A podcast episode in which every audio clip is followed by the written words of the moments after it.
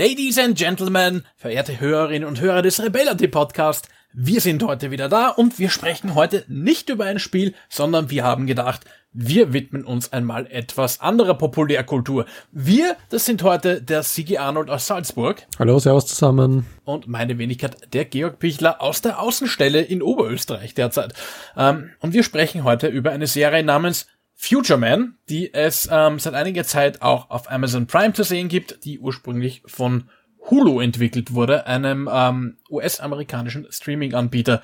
Sigi, du bist ja hier ähm, schon der traditionelle Erklärbär. Erklärbäre uns, was ist Future Man, worum geht's da? Ja, wie du schon gesagt hast, das ist eine Hulu-Serie, die mittlerweile auch auf Amazon Prime verfügbar ist. Gibt seit eineinhalb, zwei Jahren sowas in die Richtung. Mittlerweile die zweite Staffel. Unter anderem führt Seth Rogen Regie. Gibt es jetzt schon eine dritte auch?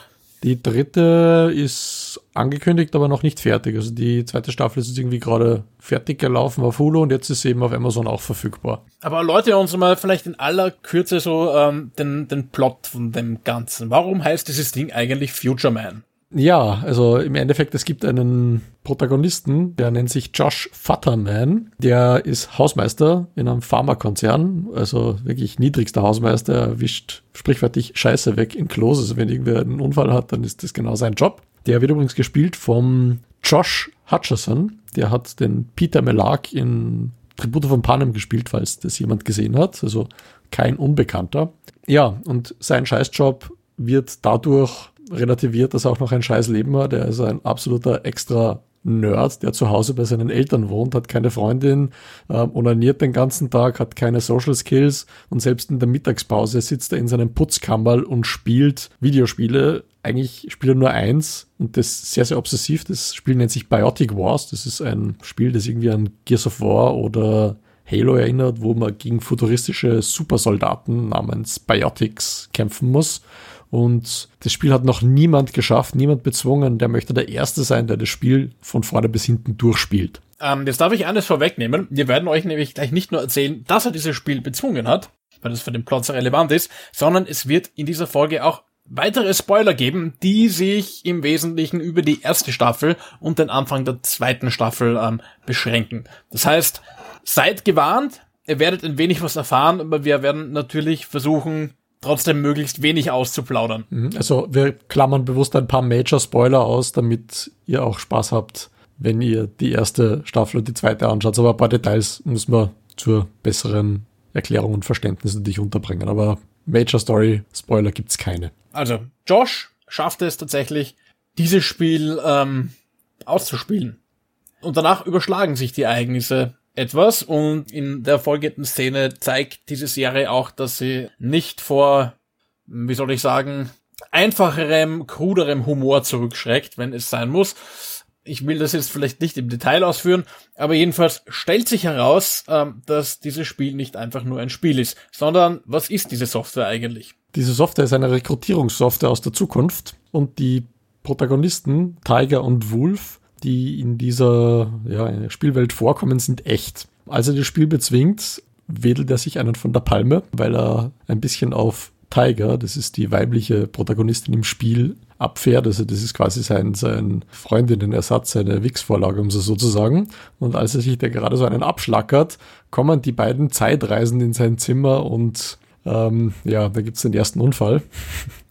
Und im Endeffekt ihm wird, wird klar, dass, dass er jetzt quasi der Retter der Menschheit sein soll, der mit runtergelassener Hose in seinem Zimmer herumhängt und gerade von zwei Typen, die angezogen sind, wie in seinem Videospiel, aufgeklärt wird, dass es jetzt kein Scherz ist, sondern es tatsächlich ernst ist. Ja, und die beiden sind auf einer Mission, weil ähm, sie kommen eben, wie wir schon erwähnt haben, aus der Zukunft und diese Zukunft ist für die Menschen nicht ganz optimal. Denn ähm, sogenannte Biotics Supermenschen wollen die reguläre Menschheit ausrotten und sind anscheinend relativ erfolgreich dabei. Also soll eine Zeitreise und man fühlt sich wahrscheinlich nicht ganz umsonst an Terminator erinnert, alles wieder gerade biegen. Sigi, was ist geschehen? Wie sind diese Biotics entstanden? Wo kommen die her? Das wissen sie nicht. Also später stellt sich heraus, dass es doch Indizien gibt und dass man herausfindet, warum sie wissen nur, dass ein gewisser Elias Cronish dafür verantwortlich ist, dass die Menschheit am Rande des Abgrunds steht. Und das ist zufälligerweise der Chef von Josh Futterman, also der Chef dieses Pharmakonzerns, in dem er arbeitet. Und äh, anfangs zeichnet sich ab, dass der Josh Futterman, weil er keine Kampferfahrung hat oder sonst irgendwas in die Richtung hat, total wertlos ist, um, um die Menschheit zu retten. Nur dann stellt sich eben raus, dass er Connections hat, eben seinen Chef kennt, weiß, wo er gelebt hat, wie er gelebt hat, wer seine Eltern sind, wann er geboren wurde, was seine Freizeitbeschäftigungen sind, wie man ins Gebäude kommt. Und dann entschließen sich Tiger und Wolf, obwohl sie ihn am Anfang eigentlich nicht als Erlöser der Menschheit gesehen haben, doch an Bord zu holen, weil er eben das Know-how hat und auch die Zeit kennt.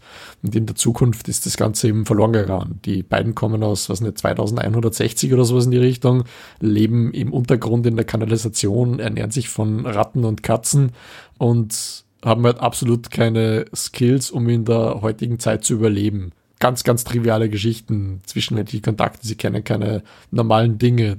Wolf zum Beispiel ist total beeindruckt von Essiggurkel und dreht fast durch, also das erste Mal Essiggurkel isst. Also das ist ein ganz absurdes Szenen. Das ist, erinnert ein bisschen an, an Idiocracy, weil einfach die beiden so, so degeneriert sind, obwohl sie kämpfende Supersoldaten sind, dass sie irgendwie auf, auf den Josh angewiesen sind. Und das Erste, was sie eben dann tun, ist, versuchen, das Ganze zu verhindern, eben, dass diese, diese Ereigniskette des Medikamentenentwickelns zustande kommt. Und da stellt sich eben raus, dass der Elias chronisch Herpes hat und dieses Herpes-Medikament, diesen Impfstoff, den er entwickelt, eben dafür verantwortlich ist, dass die Menschheit dann quasi ausgerottet wird. Also beschließen sie, über Social Engineering rauszufinden, oder Josh beschließt es, weil ursprünglich wollen sie den Typen einfach umbringen und das ist natürlich jetzt nicht gerade die unauffälligste Lösung, beschließen sie halt in die Vergangenheit zu reisen, weil sie eine Zeitmaschine haben und in den 1960er Jahren, also zum Zeitpunkt der Mondlandung, versuchen sie die erste Herpesinfektion von Elias Chronisch quasi zu verhindern. Es läuft natürlich nicht sonderlich reibungslos ab und man kann vorwegnehmen, das Ganze braucht mehrere Versuche, aber es stellt sich heraus, dass dieses Team eine sehr spannende Dynamik hat und diese Charaktere, die eigentlich allesamt am Anfang sehr, sehr eindimensional wirken. Also wir haben den Vorzeigekeller-Nerd, wir haben, wir haben die erbarmungslose äh, Missionsleiterin, wir haben den supermännlichen und superschlichten Assistenten von ihr, den, den Wolf, aber ähm, im, im Laufe ihrer Abenteuer stellt sich heraus, dass die alle doch sehr unterschiedliche Seiten haben und es ist dann ausgerechnet Josh, der eben diesen zweiten Helden, diesen zwei Helden aus der Zukunft ein wenig ihre Menschlichkeit eröffnet. Und ich muss sagen, eine meiner Lieblingsepisoden ist die in, in der Wolf sein, seine geheime Passion entdeckt. Weiß nicht, ob ich die hier verraten soll. Ich lasse es, ich lasse sie jetzt mal, aber sie ist, sie ist wirklich, wirklich sehr sehenswert und es gibt auch später immer wieder Referenzen drauf. Und apropos Referenzen, äh, da ist, da ist Futureman nicht sparsam. Äh, wo lehnt sich das denn überall an, Sigi? Zeitreisen. Zeitreisen ist das große Thema. Also zurück in die Zukunft als klassisches Zeitreiseszenario. Natürlich, sie reisen die Vergangenheit, machen dort irgendwas und reisen wieder in die Zukunft. Und da gibt es eine andere Timeline. Also der, der erste Unfall, der passiert, als sie dann die 60er reisen und das Ganze richten, ist, dass sie die Zeitreisemaschine direkt im Zimmer vom Josh verwenden. Dann sind sie natürlich in den 60er Jahren im Zimmer von Josh, das damals das Zimmer seines Onkels war. Der Onkel stürmt nach unten noch als Kind und äh, der Großvater glaubt, dass jetzt Latinos ins Haus eingebrochen sind. Und obwohl die, die Familie ursprünglich aus Pazifisten bestanden hat, wird an diesem Tag beschlossen, eine Waffe zu kaufen. In der Zukunft zurück hängt auf einmal eine Waffe an der Wand, wo keiner so genau weiß, wo die hergekommen ist. Und seine Eltern sind dann nicht mehr Pazifisten und Flower Power Hippies. Also ähm, dieser Ripple-Effekt, wie man es in Zurück in die Zukunft kennt, dass sich einfach die Zukunft verändert, passiert hier. Auch wie bei Butterfly-Effekt, dass einfach bei jeder Reise irgendwas sich ändert und irgendwas schief geht.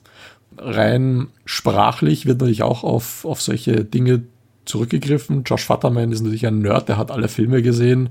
Er ist ein großer Fan von Terminator, natürlich auch von Zurück in die Zukunft, von James Cameron. Es wird auch wirklich immer drauf eingegangen, wenn irgendein Zeitreiseplan geschmiedet ist, dann bestätigt es nochmal, dass das in diesem und jenem Film so war und aus diesem Grund so sein muss, weil Zeitreisegesetze, die anderen beiden wissen natürlich nicht, von, wovon er redet, weil die die Filme nie gesehen haben und selbst Zeitreise erfahren sind. Also es, es führt da immer wieder zu komischen Situationen zwischen den dreien.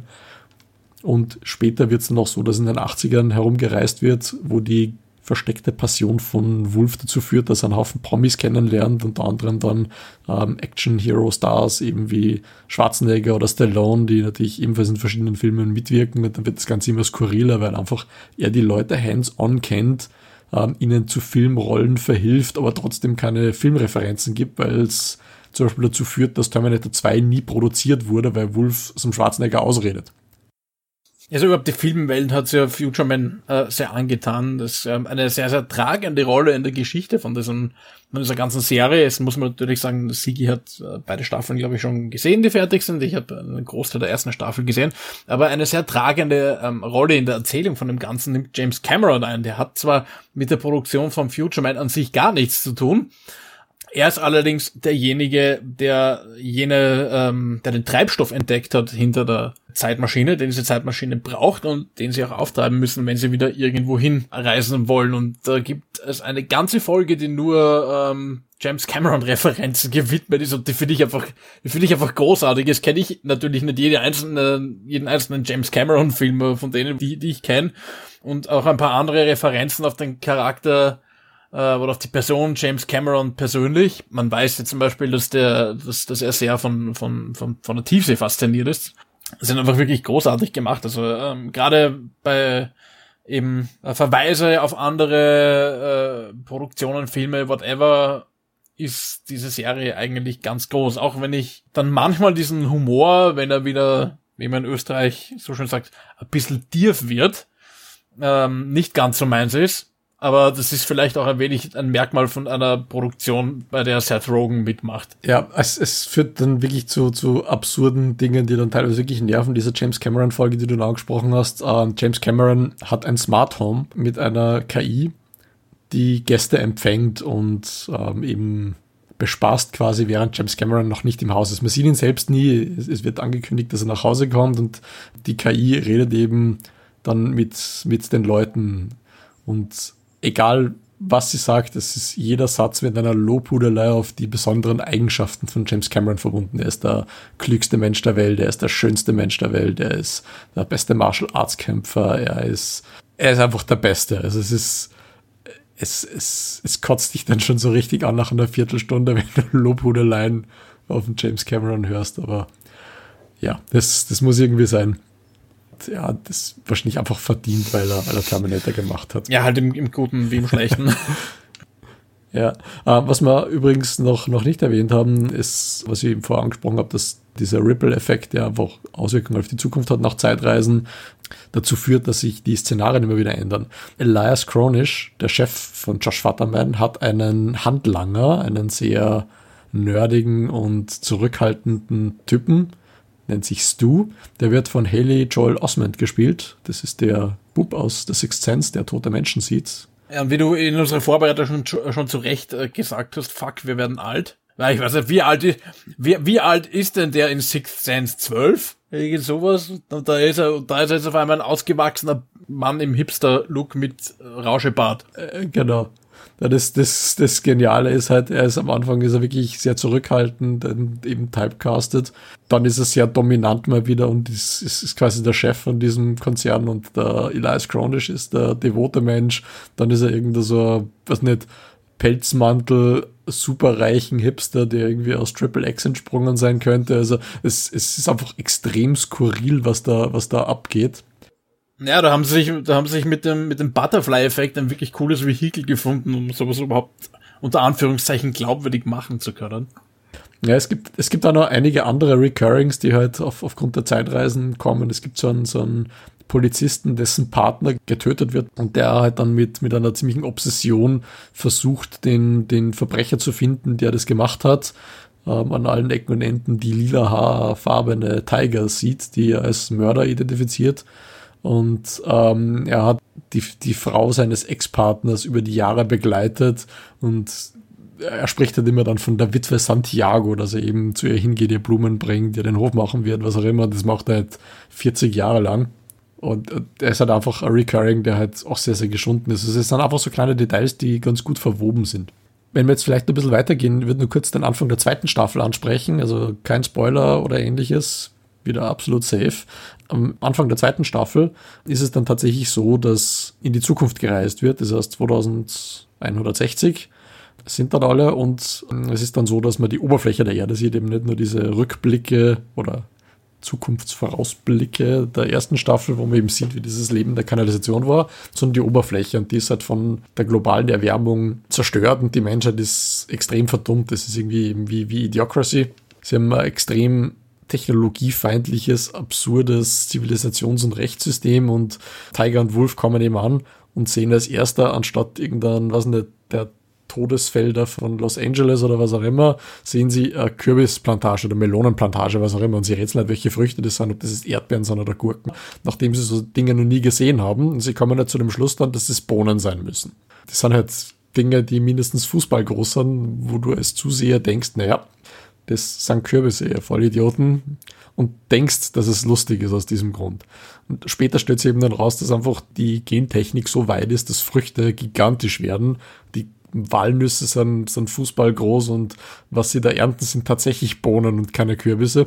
Äh, was das Ganze dann auch schon wieder irgendwie ein bisschen absurd macht. Da einfach auf der anderen Seite wissen sie Dinge, die sie nicht wissen sollten und auf der anderen Seite weiß der Zuseher, oder er glaubt zumindest Dinge zu wissen, die offensichtlich sind aus heutiger Zeit, aber eben dann von den offensichtlich verdummten Menschen der Zukunft dann doch besser gewusst werden als vom Zuseher. Also da ist, da ist ein bisschen ein Dialog mit dem Zuseher eingebaut, dass einfach die Erwartungshaltung bewusst falsch erfüllt wird.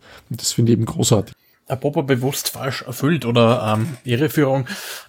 Es gibt ja eine, eine Fraktion an Futureman-Zusehern, wie ich über Reddit kennen äh, lernen durfte, die der Ahnung sind, äh, die der Meinung sind, dass die Biotics möglicherweise eigentlich die Guten sind in dieser ganzen Geschichte, weil sie eigentlich nur ähm, versuchen, die Welt von Krankheiten zu, zu heilen, wenn auch teilweise mit fragwürdigen Methoden. Und möglicherweise der Josh dabei mitmacht, mehr oder weniger die, die Zukunft der Menschheit zu zerstören. Und er weiß es nur nicht. Und tatsächlich muss man ja sagen, gibt es ja so ein paar Folgen mit so Anspielungen ähm, drauf, eben, eben darauf, dass möglicherweise Biotics doch nicht die Bösen sind und wo dann auch der Josh vielleicht kurz in Zwiespalt gerät. Und ich meine, gut, ich kenne jetzt die zweite Staffel nicht, aber zumindest bis zum Ende von der ersten bin ich auch nicht so hundertprozentig äh, überzeugt davon, dass die Biotics die Bösen sind. Es, es wird nie wirklich aufgelöst. Also es ist auch am Ende der ersten Staffel so im Finale so, dass du eben dann nicht weißt, ob der Josh zu den Guten oder zu den Bösen gehört, weil effektiv entweder sind sie Terroristen oder sie sind Freiheitskämpfer. Und in der zweiten Staffel ist es dann so, dass das, was sie bewirkt haben, dann doch nicht die Menschheit gerettet hat. Und ein ähnliches Szenario dann wie in der ersten Staffel entsteht, nur mit mehr Fraktionen. Das heißt, du weißt auch wieder nicht, wer ist gut, wer ist böse, wer ist wirklich böse, wer ist aufrichtig. Dann gibt es zusätzlich noch Kannibalen, die ähm, zwar ganz nett sind, aber halt Menschen essen. Äh, es, ist, es, es wird noch absurder in der zweiten Staffel. Also man muss sich das ansehen, man muss sich eine eigene Meinung bilden. Ich verstehe, dass auf Reddit da massiv diskutiert wird, weil es halt wirklich nicht klar ist, wer da gut und wer böse ist. Gut, ähm, dann freue ich mich zumindest auf die zweite Staffel und dann wahrscheinlich bald auch auf die dritte. Ich denke, wir sollten vielleicht ein kurzes Fazit fällen. Sigi, wie hat dir Future Man bisher gefallen? Wirst du die dritte Staffel schauen? Wer sollte sich das anschauen und wer vielleicht nicht? Jeder, der auf Nerdstuff und Zeitreisen abfährt, sollte sich anschauen. Aus Gamer-Sicht ist es nicht viel dabei, außer die Prämisse, dass er ursprünglicher Gamer ist, aber auf dieses wird leider nicht mehr viel eingegangen, aber Populärkulturreferenzen, Freunde sind dabei. Wer jetzt, wie du vorher schon gesagt hast, tiefen Humor nicht unbedingt möchte, also wirklich tiefe Dinge, die absolut unter der Gürtellinie sind. Es kommen einige Dinge vor, die dann bewusst extrem überzogen sind, dass sie eigentlich schon wieder fast lächerlich sind. Für den vielleicht nicht. Man sieht, wenn es passiert und wenn man mit dem nicht leben kann, dann hört man halt einfach aufzuschauen. Aber ansonsten, es, es ist bewusst überzogen und bewusst ein bisschen B-Movie-Style gemacht, aber die Besetzung ist gut, es ist schauspielerisch gut, es ist technisch gut, es ist einfach erfrischend anders. Also empfehlenswert für so ziemlich jeden, der Zeitreisen und Populärkultur mag. Wer Seth Rogen Humor nicht besonders mag, sollte eher einen Bogen um die Serie machen. Äh, wer sich erwartet, dass da jetzt viel auf Videospiele referenziert wird, ist möglicherweise auch falsch. Allerdings äh, mit dem Zusatz, das könnte sich ja noch ändern äh, in der Zukunft. Und ansonsten, ja, wer absurdes Zeug macht, wer sich, wer, wer ähm, Referenzen auf diverse Filme lustig findet und äh, kein Problem damit hat, wenn die ein wenig durch den Kakao gezogen werden, dann immer gerne zuschauen. Wer Serien wie Chuck, falls das jemand kennt oder so mag, dürfte hier auch gut aufgehoben sein. Also ja, also ich bin froh, dass es diese Serie gibt. Es ist tatsächlich auch eine von den wenigen Serien, die ich halbwegs regelmäßig schaue, weil ich schaue sonst gar nicht so viele Serien. Hm, was man dazu sagen muss, die Folgen sind auch relativ kurz. Es sind, glaube ich, 25, 30 Minuten sowas. Das heißt, die kann man leicht einmal zwischen reinschieben. Man muss sich nicht ewig viel Zeit nehmen. Das es sind, es sind, es sind ganz, ganz gute Bytes, man muss es nicht irgendwie immer eine Dreiviertelstunde, Stunde einplanen, das stimmt schon. Ja, wo kann man sie schauen? Äh, Amazon hat sie derzeit in seinem Streaming-Programm. Ich muss gestehen, andere Quellen fallen mir im Moment gerade nicht ein, außer natürlich US-Amerikaner, die können es auf Hulu schauen, das wird uns hier nicht so viel nutzen. Aber wer Zugang zu Amazon Prime hat, dann gebt euch das.